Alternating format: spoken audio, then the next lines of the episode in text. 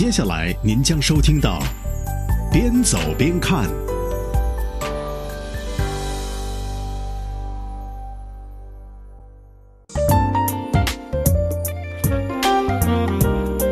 欢迎收听《边走边看》，大家好，我是主持人舒阳。世界分秒变换，首先有请我们的环球观察员一起来更新环球这一刻。环球这一刻，各位好，一起来关注这一时段的环球这一刻。当地时间五月三十一号下午，国务院总理李克强在柏林总理府同德国总理默克尔举行中德总理年度会晤。李克强表示，中国中德关系发展迅速、日臻成熟，两国高层交往密切，贸易投资快速发展，人文交流有新的开拓。在当前国际形势不确定因素依然较多、逆全球化思潮和保护主义倾向抬头等背景下，中德应继续秉持相互尊重、平等相待，巩固互信，深化合作、密切交流，促进贸易投资自由化、便利化，维护世界贸易组织规则，以中德关系与合作的稳定性应对外部条件的不确定性，共同为地区和世界注入稳定、合作、发展的积极信号。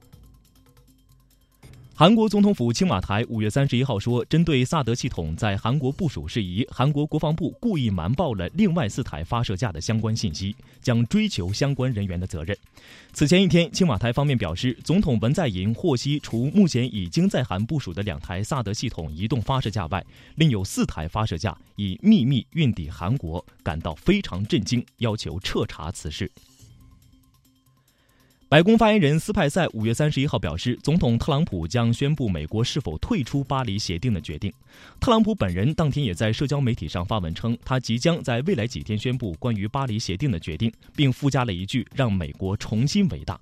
这被解读为他将宣布退出该协议，因为此前特朗普一直诟病该协议会威胁美国的经济和就业。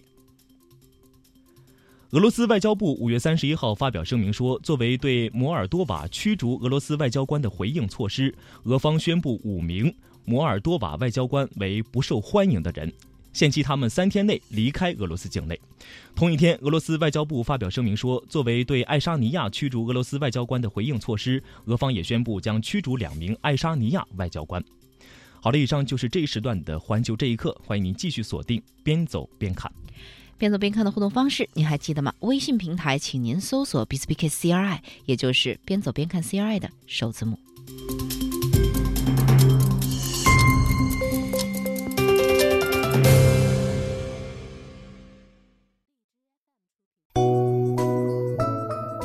环球资讯广播，接下来您将收听到边走边看。都说最好的成长教育是陪伴。嘉宾木木在女儿刚刚一岁半的时候，已经开始带她坐二十小时的飞机去国外工作。随后的五年中，爸爸妈妈带着女儿几乎游遍了十几个国家、二十多个城市。他们一起在黄石公园追松鼠，到极光之城泡温泉、数星星，和麋鹿一起散步，认识爱斯基摩小朋友。小丫头也曾陪爸妈罗马暴走，阿拉宫上听歌，在乌菲兹美术馆看画。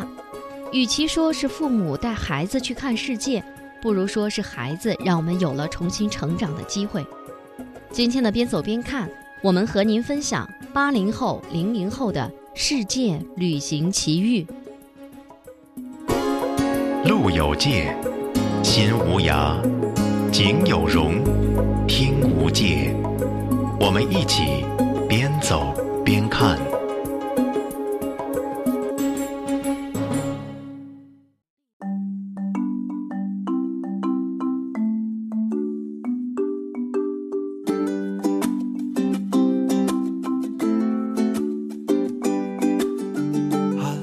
hiki mana ko Hala ka ko Hala ka ko E ai ka hua ai.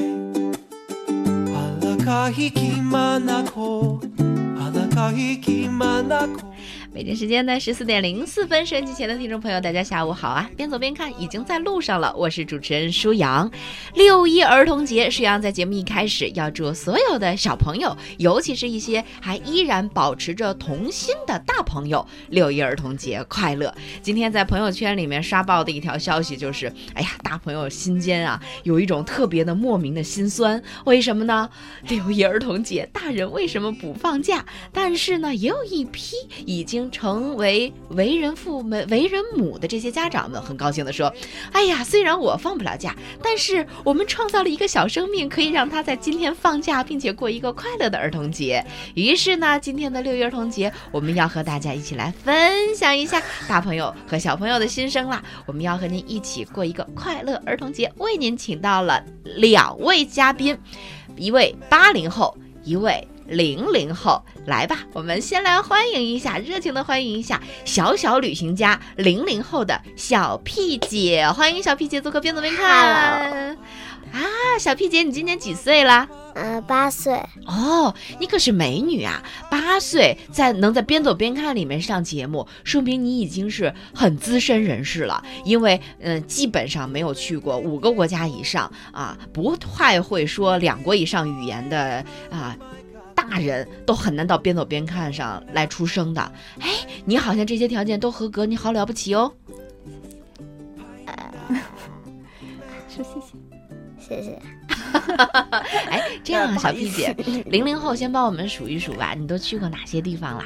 嗯，我去过意大利、墨西哥，呃，还有美国、阿拉斯加和西雅图。还有日本啊，日本，还有古巴，德国，呃，荷兰，嗯，荷兰，比利时，还记得吗？我都忘了。哎呦，听得我们心。八零后心都碎成渣渣了，为什么零零后都已经去过那么多的地方了？尤其是收音机前的很多听众朋友，是不是也觉得小朋友现在不可估量啊？零零后的力量力大无穷。互动方式跟您说一下，如果您对今天的话题特别感兴趣，别忘了和我们分享哈。微信平台搜索一下“边走边看”，也就是 B B K C I 的首字母，就可以和我们一起来说一说了。啊，另外呢，今天的微信公众号我觉得做的特别好，我们编辑佳玉特别用心，不仅仅让我们的零零后小 P 姐在上面精彩亮相，在世界各地的旅行图片，大家可以看看我们这个小美女。同时呢，还可以看到啊，孩子简直是一个啊，既可怕又可爱的外星生物。它在不同的时间具备的不同能量。啊，再来介绍一下今天到场的第二位嘉宾吧，她是小 P 姐的妈妈，但是我更愿意叫她是八零后的旅行达人木木。欢迎木木。Hello，大家好，我是木木。啊，今天节目一开。开始，你看我们的题目就天然的把你和女儿做了一个划分，一个是八零后，一个是零零后。昨天我在听新闻的时候还得到一个消息，说八零后和零零后在旅行上最大的区别是什么呢？就是八零后的旅行生活基本上是在二十三岁以后才开始密集爆发的，零零后基本上是在两岁以后密集爆发的，基本上出生就开始玩了。对，也就是说，呃，零零后的那个旅行经验。对，因为你是零零后啊，然后八零后的那个一对比，就觉得啊，八零后的。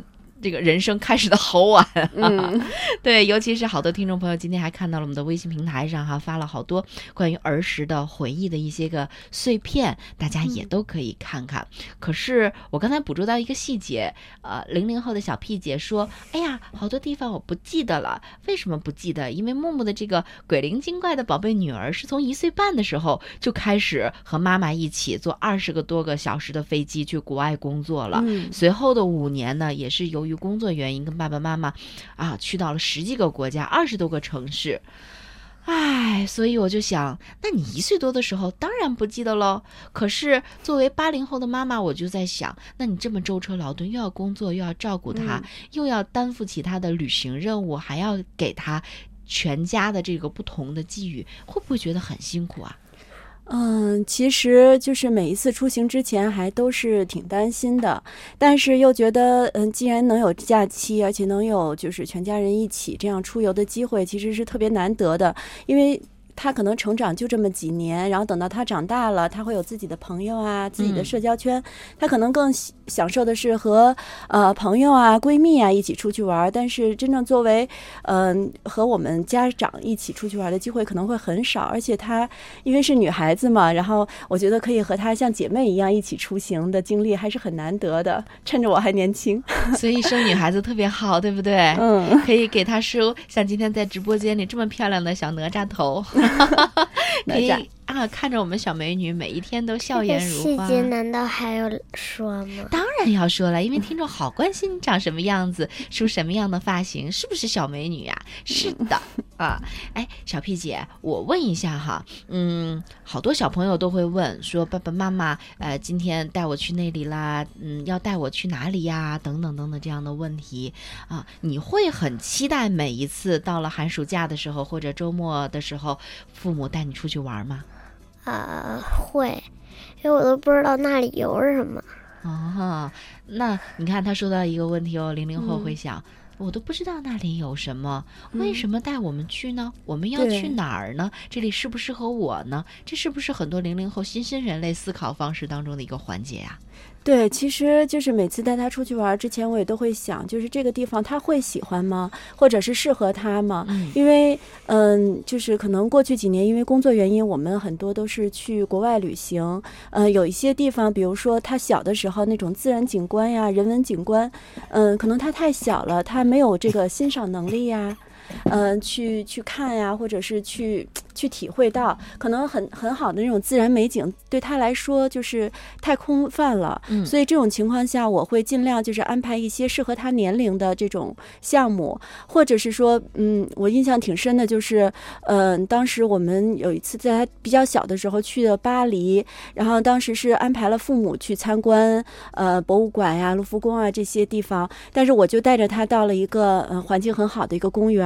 然后就让他在草坪上和几个呃当地的小孩子一起玩儿，就是在那玩玩土啊，然后呃玩一玩像捉迷藏一样的游戏啊。我觉得他当时就是呃玩堆那个叶子啊，就特别的享受，玩了整整一天在那儿。就是因为我觉得博物馆对他来说那阵儿还太小了，但是这种自然景观，包括和当地人的这种交流啊、接触啊，反而是他最感兴趣的。对，嗯，你知道吗？不管。我我听无数家长跟我说哈，说不管自助餐桌上有多么的鲍鱼，这个什么海参、鱼翅等等等等，都敌不过那盘薯条啊！不管你带他去的是多么豪华的酒店，或者多么丰富的一场呃这种城市旅行，都敌不过家门口的那一滩沙子或者是一个小土坑。对，的确是这样的。我记得那嗯嗯一开始刚到的时候，其实我当时因为他比较小，所以。当时我还在一个就是摸索阶段，然后当时也是带着他走了大半天的样子，然后我觉得嗯，大人也很累，然后他也很累。后来把他放下来，就在那个香榭丽舍大街旁边有一片落叶，然后他就在那个落叶上跑来跑去玩叶子。后来我我当时给他拍了几张照片，后来我就看着相机里那个照片，看着他那个笑脸，我觉得啊，其实他要的就是这些，他要的就是嗯。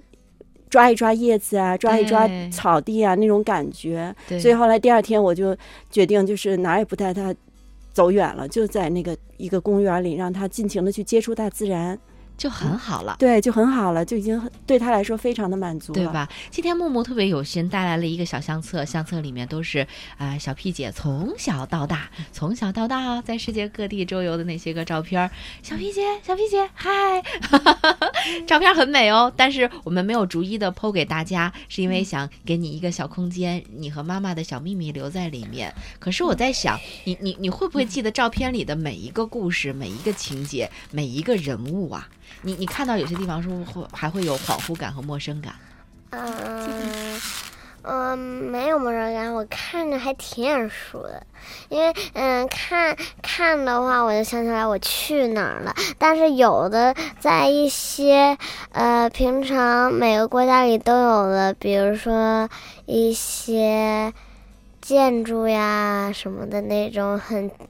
奇特建筑啊，我是分不清的。但是其他那些比较突出的，我都分得清。尤其是你自己当主角，对吧？泡在温泉里的，和小狗狗一起玩耍的，在海边捡贝壳的，和国外的小朋友一起照的合影，对吧？就还是能记得起来。哦，他是谁？他是谁？这是哪儿？那里是哪儿？所以小屁姐你好了不起哦！啊，问这个问题是想求证一下木木。木木，你觉得带着孩子这么舟车劳顿，除了你工作的原因，其实你们全家的旅行大部分都是以自由行的方式来完成的，对对吧？以自由行的方式来完成，其实真的很挑战妈妈的极限。妈妈是一件，今天我看到一句话说，妈妈是一件一旦上岗就终身不会下岗，而且永远无私，而且难度系数最高的一份工作。如果你把它理解成工作的话，对，的确是这样。就是每次嗯策划行程的时候，因为小孩子要考虑他喜欢玩的地方，但是他的一些兴趣点可能对于老人啊，或者是对于我们成年人来说，有时候又是有一点无聊，或者是有一点太低幼，然后又要嗯在比如说七天、十天，或者是更长时间，然后要考虑大家的。吃穿住行，就所有的事情都要考虑到，所以前期的策划，我之前都会做很多很多的功课，也会上各大这种，呃，旅行的论坛呀、网站也好，看看大家的经验，然后也会挖掘一些，就是，嗯，因为有时候也是想给大，就是全家人一个比较特别的旅行，所以也是会挖掘一些，嗯。不是很多人去的地方，很小众的，或者是呃很有特色的地方。比如说，我们每到一个地方，也会体验一下民宿啊，或者是能够自驾的地方，会体验一下自驾。然后前期我也都会做一个像这样的一个小本子，一个一本小册子，然后就把每天的行程，最后就是总结好的，就都会写在里面。每天去到哪儿，然后住哪儿，然后每天的交通方式，然后包括是地址啊，然后包括餐厅，然后甚至是。餐厅的菜单，因为如果是带父母出去的话，就是他们看着一个外文菜单，可能会觉得，呃，有一点困惑啊。所以要选，对，我会把他们选好，然后有时候我会翻译好。一会儿和大家分享其中的秘籍。稍事休息，马上回来。